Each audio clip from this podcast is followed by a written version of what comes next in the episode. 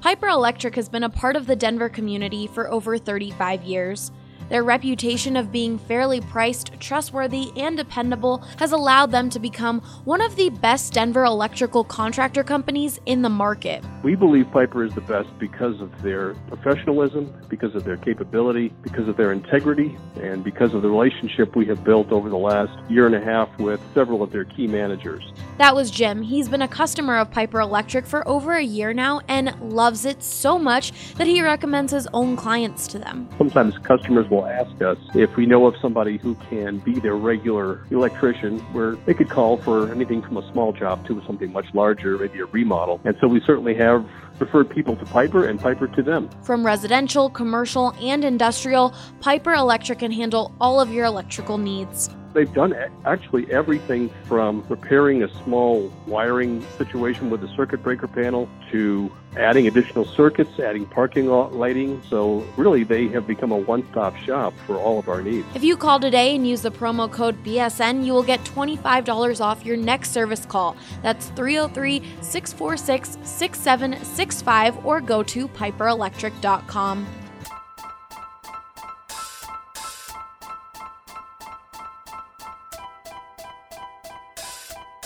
It's fun Welcome in to the BSN Nuggets podcast presented by InWeGo. Joined by a special guest, Mason Plumlee. I thought he was going to knock that ref out in LA. Coaches will get testy with officials, but to run out onto the court and yeah. cut him off, yeah. I've never seen that before. You should have taken a charge on him a special guest, Darrell Arthur. When did you first realize Nikola Jokic was good? We was in Philadelphia for Jameer's kind of like team bonding thing, and I knew it right away that he was going to be good. He was making great passes and good reads and stuff like that, and I said, this kid's going to be good. He turns out to be a star. He has a great upside to him, and I know he'll be a Hall of Famer once he's done playing. And now, here's your hosts, Harrison Wind and Christian Clark. Welcome back to the BSN Nuggets podcast. We're presented by The Green Solution. You can visit any one of The Green Solution's 17 Colorado locations. Yes, there's 17 of them. You can browse their entire inventory online as well at mygreensolution.com. Reserve products online and pick up at your local TGS Express checkout where you'll be in and out in minutes. Use promo code BSN20 for 20% off your entire purchase. Harrison Wind and Christian Clark back to break down game two. It did not go in the Nuggets' favor. Denver falls last night at Pepsi Center 97 to 90. We've got a series that's tied up at one. I thought this series was probably going seven at the beginning of it prior to game one. It seems like that's the direction it's surely heading. Last night was a tough one for Denver. They could not hit it all from the field. They could not hit from three. They missed a ton of free throws. They turned the ball over nine times. They did out rebound Portland, but Portland got a I don't want to say convincing one because Denver missed a lot of easy ones in this game, and even with how poorly they played, they were really right there for most of this one. What are you going to remember from this game?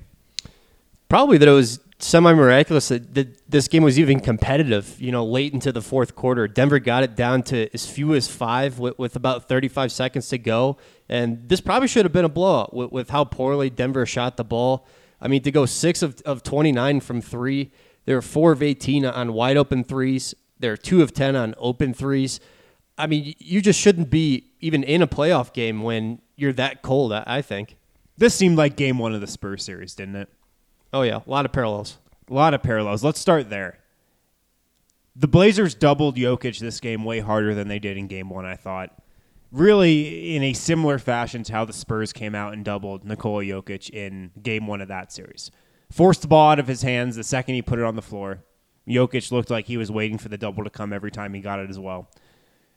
Denver got a lot of open threes in this one, most of them coming off of Jokic kickouts, but they didn't drop. And Denver shot 6 of 29 from three in this game, similar to what they shot in game one of the Spurs. Is that what you saw happen? Because it, it, seemed like Denver generated open looks all night long. Yeah, they, they got fantastic looks. I mean, how many times did they, they get a wide open corner three in, in the first half? Yeah. You know, that's among the, the best looks in basketball. That and layups, probably. Gary Harris missed a bunch of those. He was 0 of 5 from three last night. Yeah, I mean, it, Portland they had to do something different after Jokic just demolished them in, game one. I think I think the Nuggets probably expected the double to come. Honestly, I mean, I I think Portland got a pretty good reminder that no center on the roster is going to be able to hang with Jokic one on one. So so doubling him and, and you know kind of betting that, that Denver's is inconsistent shooting is going to beat them was probably their best bet. So yeah, they're they're sending that extra defender. Most of the time when Jokic took that first dribble, that that's kind of what we saw against the Spurs.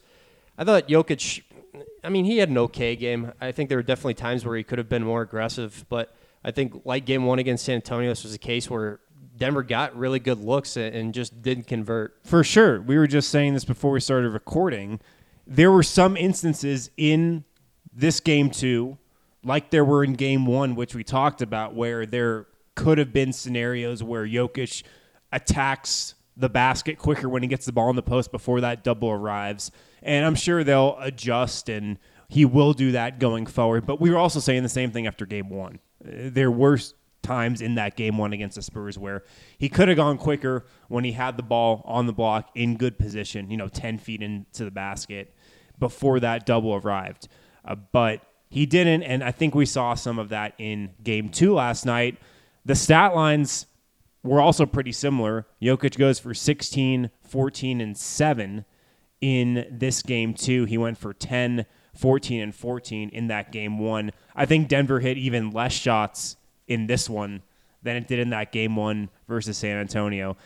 Definitely more shots around the rim that the Nuggets missed. I mean, how many just easy bunnies did Jokic, Millsap, Gary Harris, a lot of these guys who are usually pretty capable and automatic around the basket. There were a lot of chippies that were missing this one. I thought. Yeah, that is an um, important distinction between this and the San Antonio game. Is Denver's poor shooting around the rim. Uh, Denver went 21 of 50 at the rim. If you, if you go look at their shot chart on NBA.com, that, that's just not going to get it done.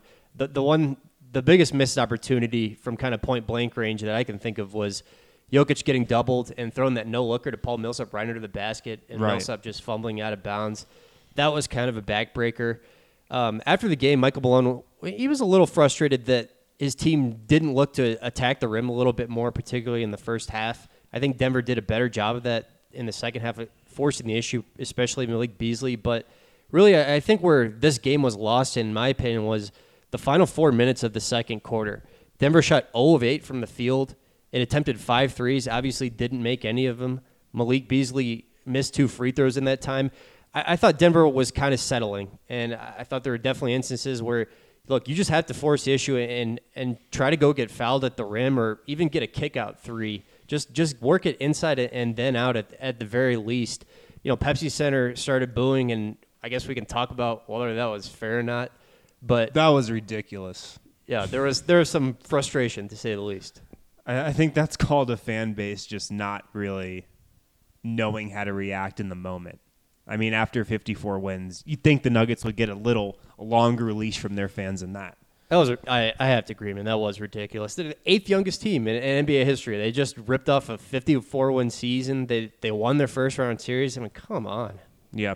So they did generate good shots, but you and Michael Malone seem to be on the same page because he said post game that he would have liked to see his guys attack the rim more, not settle for as many threes. Pretty much verbatim of what he had to say after game one uh, against the Spurs. And I'll tell you this the vibe inside the locker room last night, pretty similar to game one after that Spurs loss, but I would say even a little more positive than the energy I felt, you know, going back two weeks ago because Denver really does feel like they generated good looks. You know, I talked to a number of guys in the locker room last night from Mason Plumlee to, to Monte Morris, and the line of thinking there was, you know, we're fine. We generated open looks. We got a lot of open threes. They shut down Nikola like they wanted to, and he made the right play. We generated good offense. The process was good. The results weren't. And, you know, we've just got to make shots. Like Monte Morris, I was chatting with him. He was like, Yeah, man, I haven't hit a three all playoffs. I think he's 0 of 12 from three right now uh, in the playoffs. He was 1 of 8 from the field last night. And so I think the confidence is still really high and for good reason. They've generated good looks all series long. They did again in game two. Those shots just got to go down. And I think they will. But a quiet theme, as we touched on throughout the Spurs series about this team, has been inconsistent three point shooting. It's pretty unexplainable, I think, when you look at the quality of shooters on this roster. That's just me. Yeah, I mean, Denver was 17th in three point percentage. With, with how many guys just have pure strokes up and down this roster, they, they should have been better than 17th in the regular season.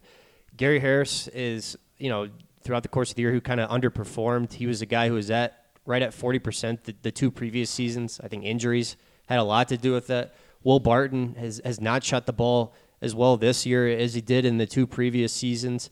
You know, Barton is really struggling with his shot in the playoffs. Six for 29 from deep. Monte Morris, like you just alluded to, 0 for 11 from three in the postseason.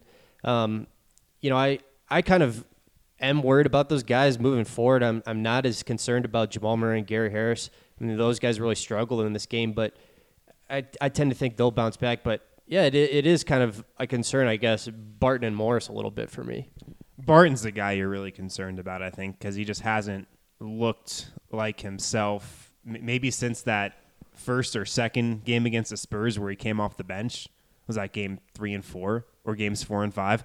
He, he hasn't loo- looked his self since. Doesn't seem like he's got his rhythm or really his trust in his body around the basket. And you feel for the guy. But I, I wonder if his minutes maybe decrease even more here going forward. He really only played 17 minutes last night. That's about what he's been playing normally. But yeah, the bench inconsistent again, and that's been a theme throughout these playoffs. And, and you would think that Denver's bench would have an advantage in this series, like they should have against Portland. But i- it's a young bench for sure. They're just going to have to hit some more shots here. So that was the theme of, of, of this game too, for sure. Just not making shots, missing a lot of easy looks around the basket. Denver couldn't hit its free throws in this one either. I mean, how about that? 16 to 26 from the line. You had guys like Malik Beasley going up there and missing two straight free throws, you know? So, I don't know, a weird night all around, I thought. Yeah, I mean Beasley three of eight from the free throw line. That's kind of a shame because I love Beasley's approach in this game, even though he, he did miss a lot of outside shots. I mean, he started out hot and, and really kept Denver within spitting distance in the first quarter, but but cooled off after that. After halftime, I saw him attacking the rim like a madman. Like, well, did you see the second spectrum stat I tweeted out last night? oh, what was it? Malik Beasley attempts two and a half poster dunks per game, a league high per second spectrum. Uh, that's a pretty good one. Yeah, man. The the one where he was in transition and I mean, he just looked like a rocket. One dribble, he takes off from so far in transition. I love the way he was uh, attacking the rim in the second half and man, he's just got that athleticism and, ferocity that that not a lot of guys have on this roster. So, it was a shame that he couldn't convert those into to points from the stripe. What do you think of the adjustment Portland made? And we kind of knew this was coming. It wasn't an adjustment to the extent that we thought Terry Stotts might make, but he kind of went halfway. Slotted Mo Harkless on Jamal Murray for a portion of the game, and I felt like for the most part, Enes Kanter was still guarding Nikola Jokic. Maybe Aminu spent a couple possessions on him here and there, but it seemed to me like Harkless slowed down Murray a little bit. I remember Jamal had his one turnover, I think in the first quarter, where he just couldn't get off a pass over the outstretched arms of Harkless, who obviously has a few more inches on him and definitely on a defender like Lillard or McCollum, who was slotted on him in game one.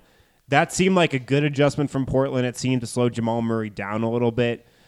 But still, you look at that and say, okay, like that wasn't the adjustment that prevented Denver from, you know, making a average amount of threes that it usually does. Yeah, I think Harkless slowed him a little bit, and I think Zach Collins moving screen in the second quarter slowed him a lot. Mm-hmm. Uh, Jamal was limping around again in this game. Um, he, he caught a knee from from Zach Collins trying to go around a screen.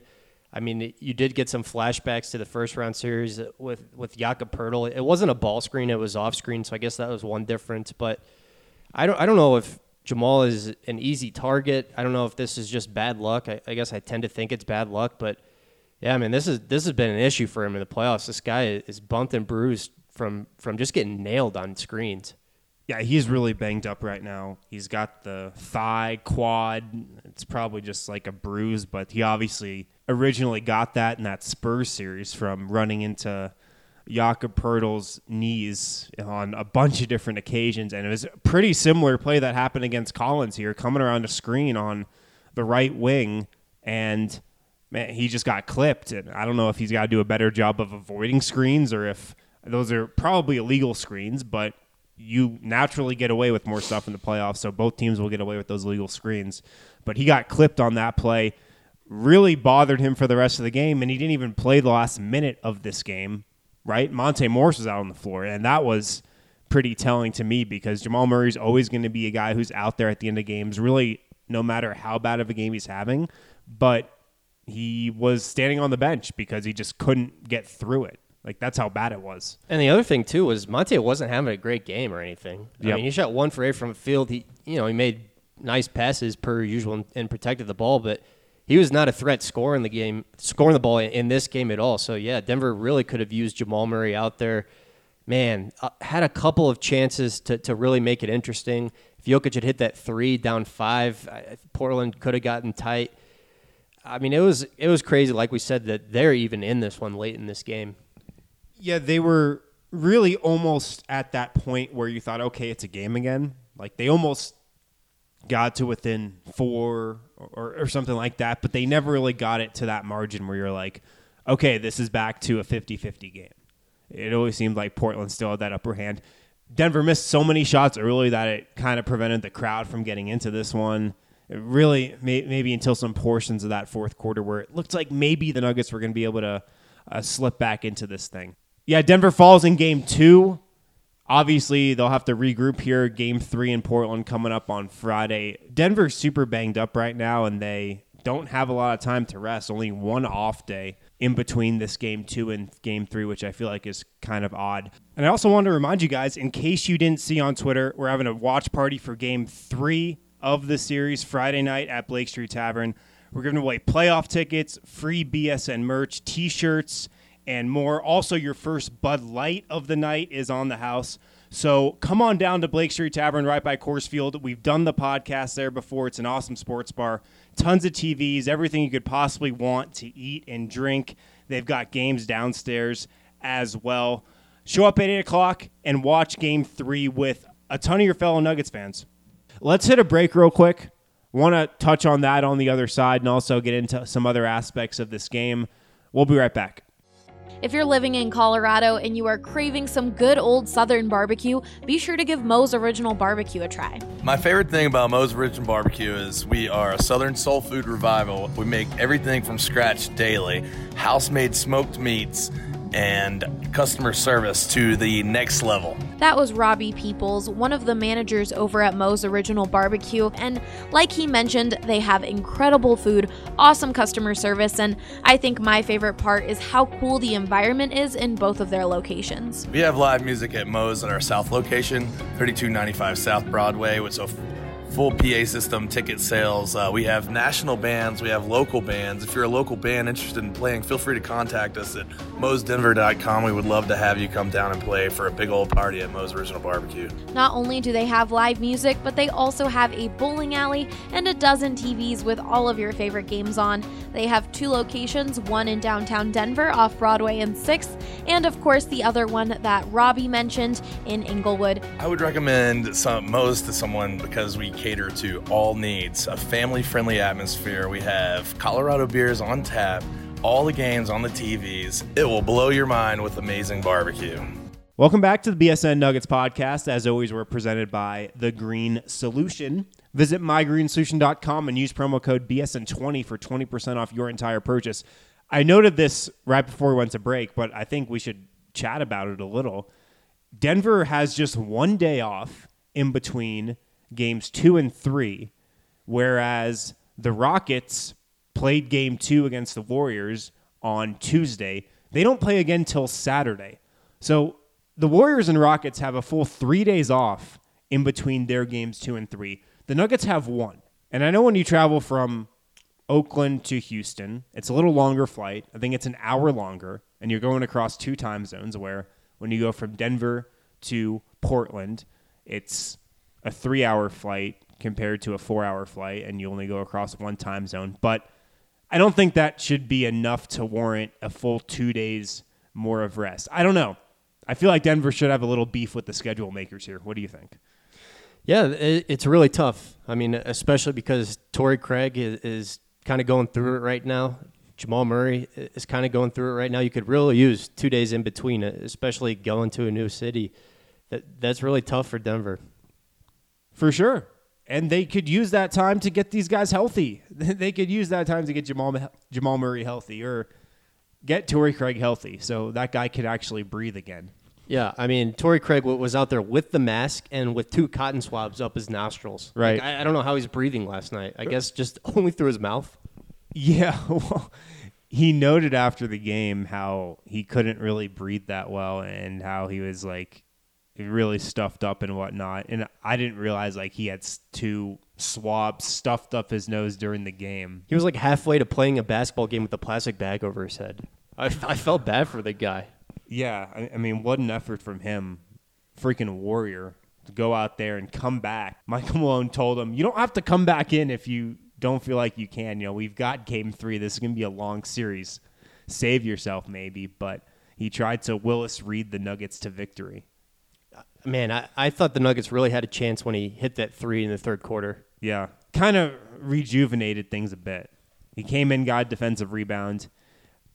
That was such a freak play. I felt like when he fell and then his nose just grazed the back of Monte Morris's leg, and suddenly there's pools of blood on the floor. That was kind of a freak play. I feel like. And you know, some guys are floppers, and, and some guys keep it real.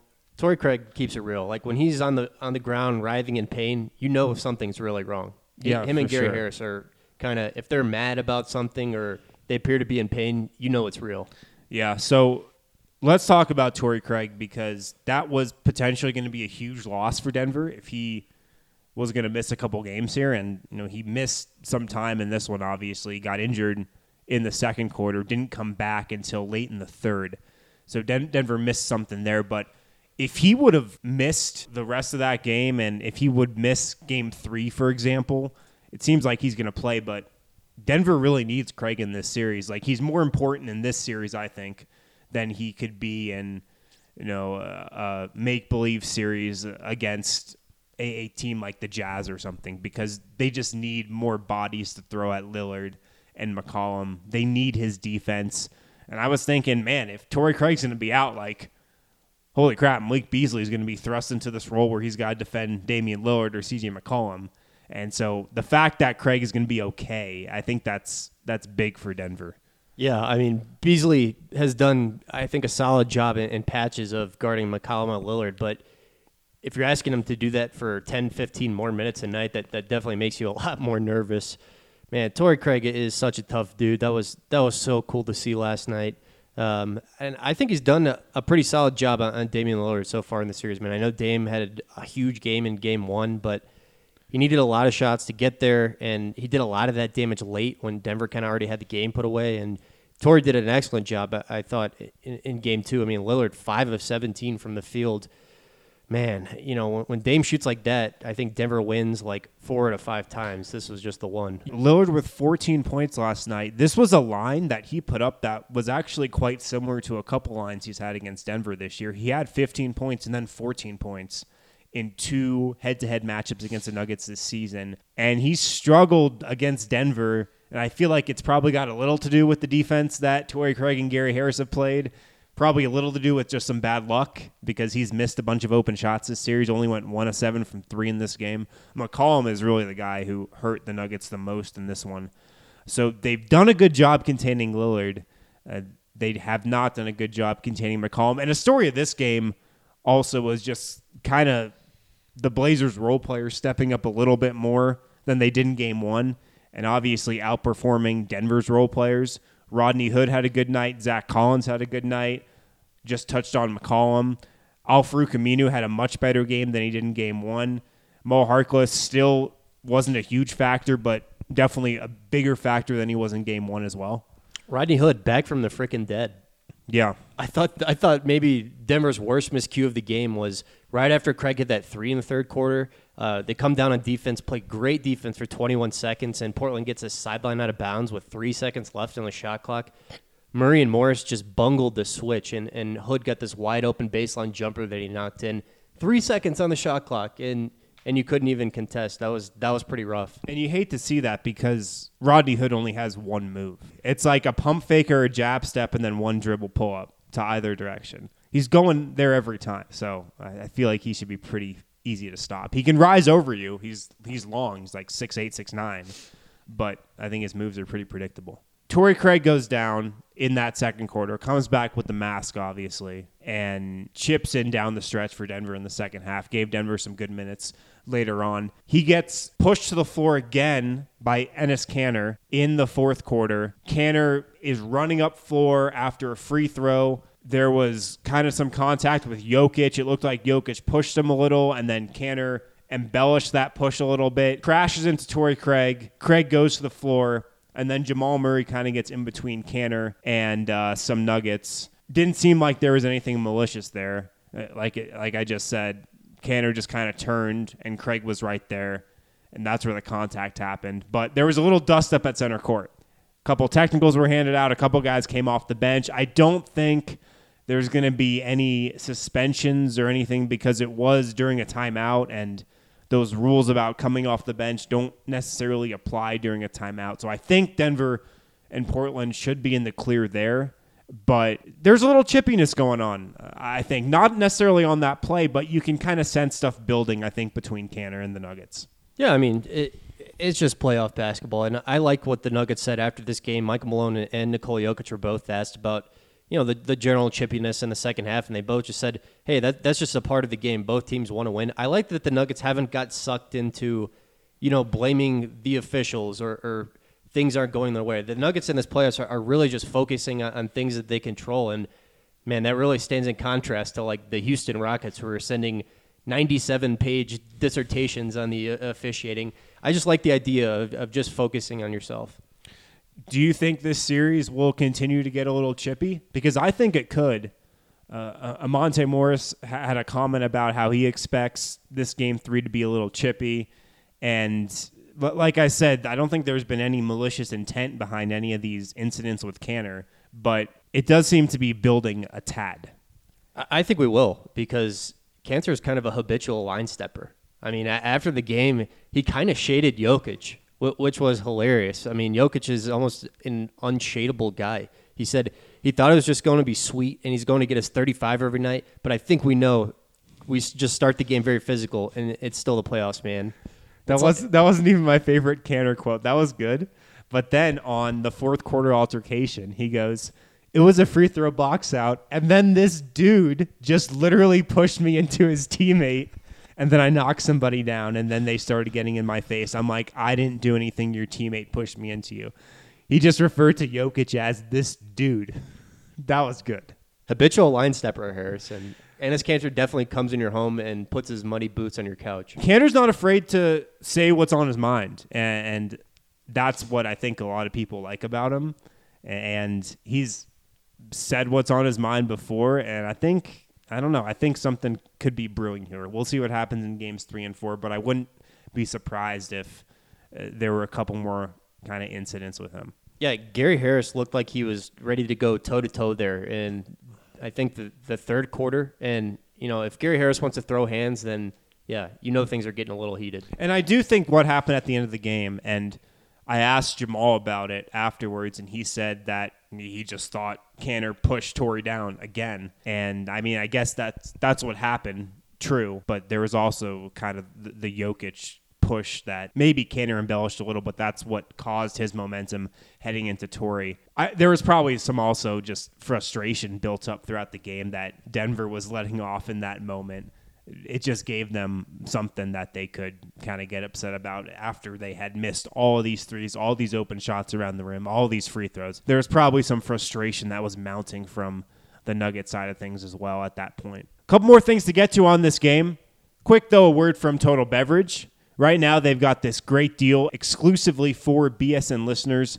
You guys already know that Total Beverage has the most liquor in Colorado at the best prices in Colorado, but now they're delivering to anywhere in the North Metro area, all the way from Wheat Ridge to Erie. And for a limited time, Total Beverage is offering $10 off a $50 order or more on their website and app. How you get that? You go to the Total Beverage app or their website, type in promo code BSN10. You can save $10 off a $50 order and have it delivered right to your door. Welcome back to the show. Harrison Wind and Christian Clark here recapping game two. Denver falls 97 92, the Trailblazers. What are you expecting from game three? Major changes, small tweaks here and there, pretty much the same game plan. What's your read on how the Nuggets will approach this one on Friday? I don't think we're going to see all that much different, at, least from the Trailblazers side. I, think they're going to continue to double Nikola Jokic. You know, as soon as he takes that first dribble or starts to make that first move, and they're just going to make the Nuggets prove that that they can hit outside shots. Nuggets were an inconsistent outside shooting team during the regular season. You know, we know that in the first round, those double teams they weren't nearly they didn't happen nearly as frequently on Jokic as the series wore on because the Nuggets finally made him pay. Um, you know, they made him pay in two, three, four, and five, as Michael Malone pointed out last night. So, I mean, it, it sounds pretty simple, but this is just going to come down to can the Nuggets hit those outside shots? I think largely. It will for sure. And if Denver shoots six of 29 again from three, they're probably not going to win this game. But the thing that nobody's talking about is the Blazers also shot terribly from three. Denver shot six of 29. Portland shot nine of 29. So they only hit three more threes than Denver. The difference was what Portland did from two point range. They made a lot of their close looks around the rim. Kanter didn't have the efficiency he had in game one, but still scored 15 points. All five of his field goals obviously came from the paint. Also got to the line and hit five free throws. Portland just made more of their shots around the rim than Denver did. Zach Collins had five field goals in this one. None of those came from three, so he did some nice work around the basket as well and from mid range. Evan Turner doubled his field goal count in the playoffs. He came into this game too, only having hit one shot this entire playoffs. He had two buckets last night. Rodney Hood also did some work around the basket. He hit two threes as well. So, look, Denver just got to finish inside. And Paul Millsap missed a lot of chippies. Jokic did, obviously. Harris, Murray. And I mean, this was another game where Jamal Murray struggles from the field. Denver struggles to score. He had 15 points in this game. The Nuggets have won every game where he scored above 20, right? They've lost every game where he scored under 20. Does that still seem like the key to a healthy Nuggets offense? Obviously, Jamal Murray scoring, but they're just going to need more from him on the offensive end, it seems. Oh, absolutely. I mean, we, we've you know spent a lot of time on, on the show this season talking about how Jamal is the most crucial swing player on, on this Nuggets roster when he's got it going on offense and is that you know legit rock solid number two option, then Denver is almost always going to win. You know, I I think it's fine that Jamal had a little bit of a down game. He strung together, you know, five, six really strong games in a row, um, kind of since that that game three debacle against the Spurs. So yeah, you, you I mean, it, it was kind of, I guess, expected that there was a letdown game, and, and now we can see if Jamal can rebound again. Yeah, for sure. Um, so, anything else from this game? Uh, we just know the Nuggets need to hit shots. They miss a lot of threes. They miss a lot of looks around the basket. Hit your free throws as well. Uh, we didn't even talk about the Jake Layman sighting, Harrison. The Jake Layman sighting at the beginning of the first or second half. He started that second half for Mo Harkless, who exited the game with a sprained ankle, pretty bad one at that. And uh, he kind of got Dante Jones, where he played the first portion of the second half. Then we we did not see him again after that. Yeah, we were talking before the show about how you had a dream last night. Jake Layman played 48 minutes. It's kind of weird, man. That might have actually been good for Denver. He did not look great in those six minutes. It was also kind of weird when you were telling me about, you know, one of the things you want to do this summer is just go to California and play beach volleyball with Jake Layman and, and just whoop people two on two. Me, Jake Layman, Klay Thompson, and Luke Walton. It good two on two game. Dude, I'll fly out for that one. So I think Denver probably gets one of these in Portland here. Uh, I think they split, and they'll probably need to because if they drop these next two, you come back to Denver for game five, and then Portland potentially has a closeout game in game six at home, which would be really tough. So one of these in Portland, Denver's got to take. Which one do you think it is? I think they'll get three. Yeah, three because in these close series, a lot of times it goes every other. We'll see what happens. We'll be up there for game three and four. So continue to check out our coverage on bsndenver.com. The BSN Nuggets podcast, of course, that you're listening to available on iTunes, Stitcher, Spotify, wherever you get your podcasts from. And with that, we'll be back with a new episode soon. Talk to you then. The Colorado Golf Association is dedicated to preserving, improving, and serving the game of golf here in Colorado, and right now they're conducting their annual Dream Golf Vacation Raffle. Ed Mate, Executive Director of the Colorado Golf Association, gave us some more info on what exactly you can win if you enter. We had six grand prizes this year and 40 plus other prizes. So the, the big ticket items, so to speak, or the grand prizes are a trip to the BMW Championship, including VIP access, thanks to our partnership with BMW. Uh, we have trip to Streamsong. We have a trip to Bandon Dunes. We have a trip to Sand Valley. And then we have what I think might be the coolest, a chance to take an, uh, a 7 Series BMW down to Telluride to play in a CGA only event the raffle tickets will go on sale on our website, coloradogolf.org. Tickets are $40 and, you know, all the proceeds from the raffle are going to support youth development in the state of Colorado. So you're making a great donation to a great cause, but you're also having a chance to uh, really have a fantastic dream golf vacation. For a chance to win, be sure to go to coloradogolfassociation.org. Ah, mmm the first taste of rare bourbon you finally got your hands on. That's nice. At Caskers.com, we make this experience easy. Caskers is a one stop spirit curator with an impressive selection of exclusive, sought after, rare, and household names in the realm of premium spirits and champagne. Discover the top flavors of the year now by going to Caskers.com and using code WELCOME10 for $10 off your first purchase. Get $10 off your first purchase with code WELCOME10 at Caskers.com.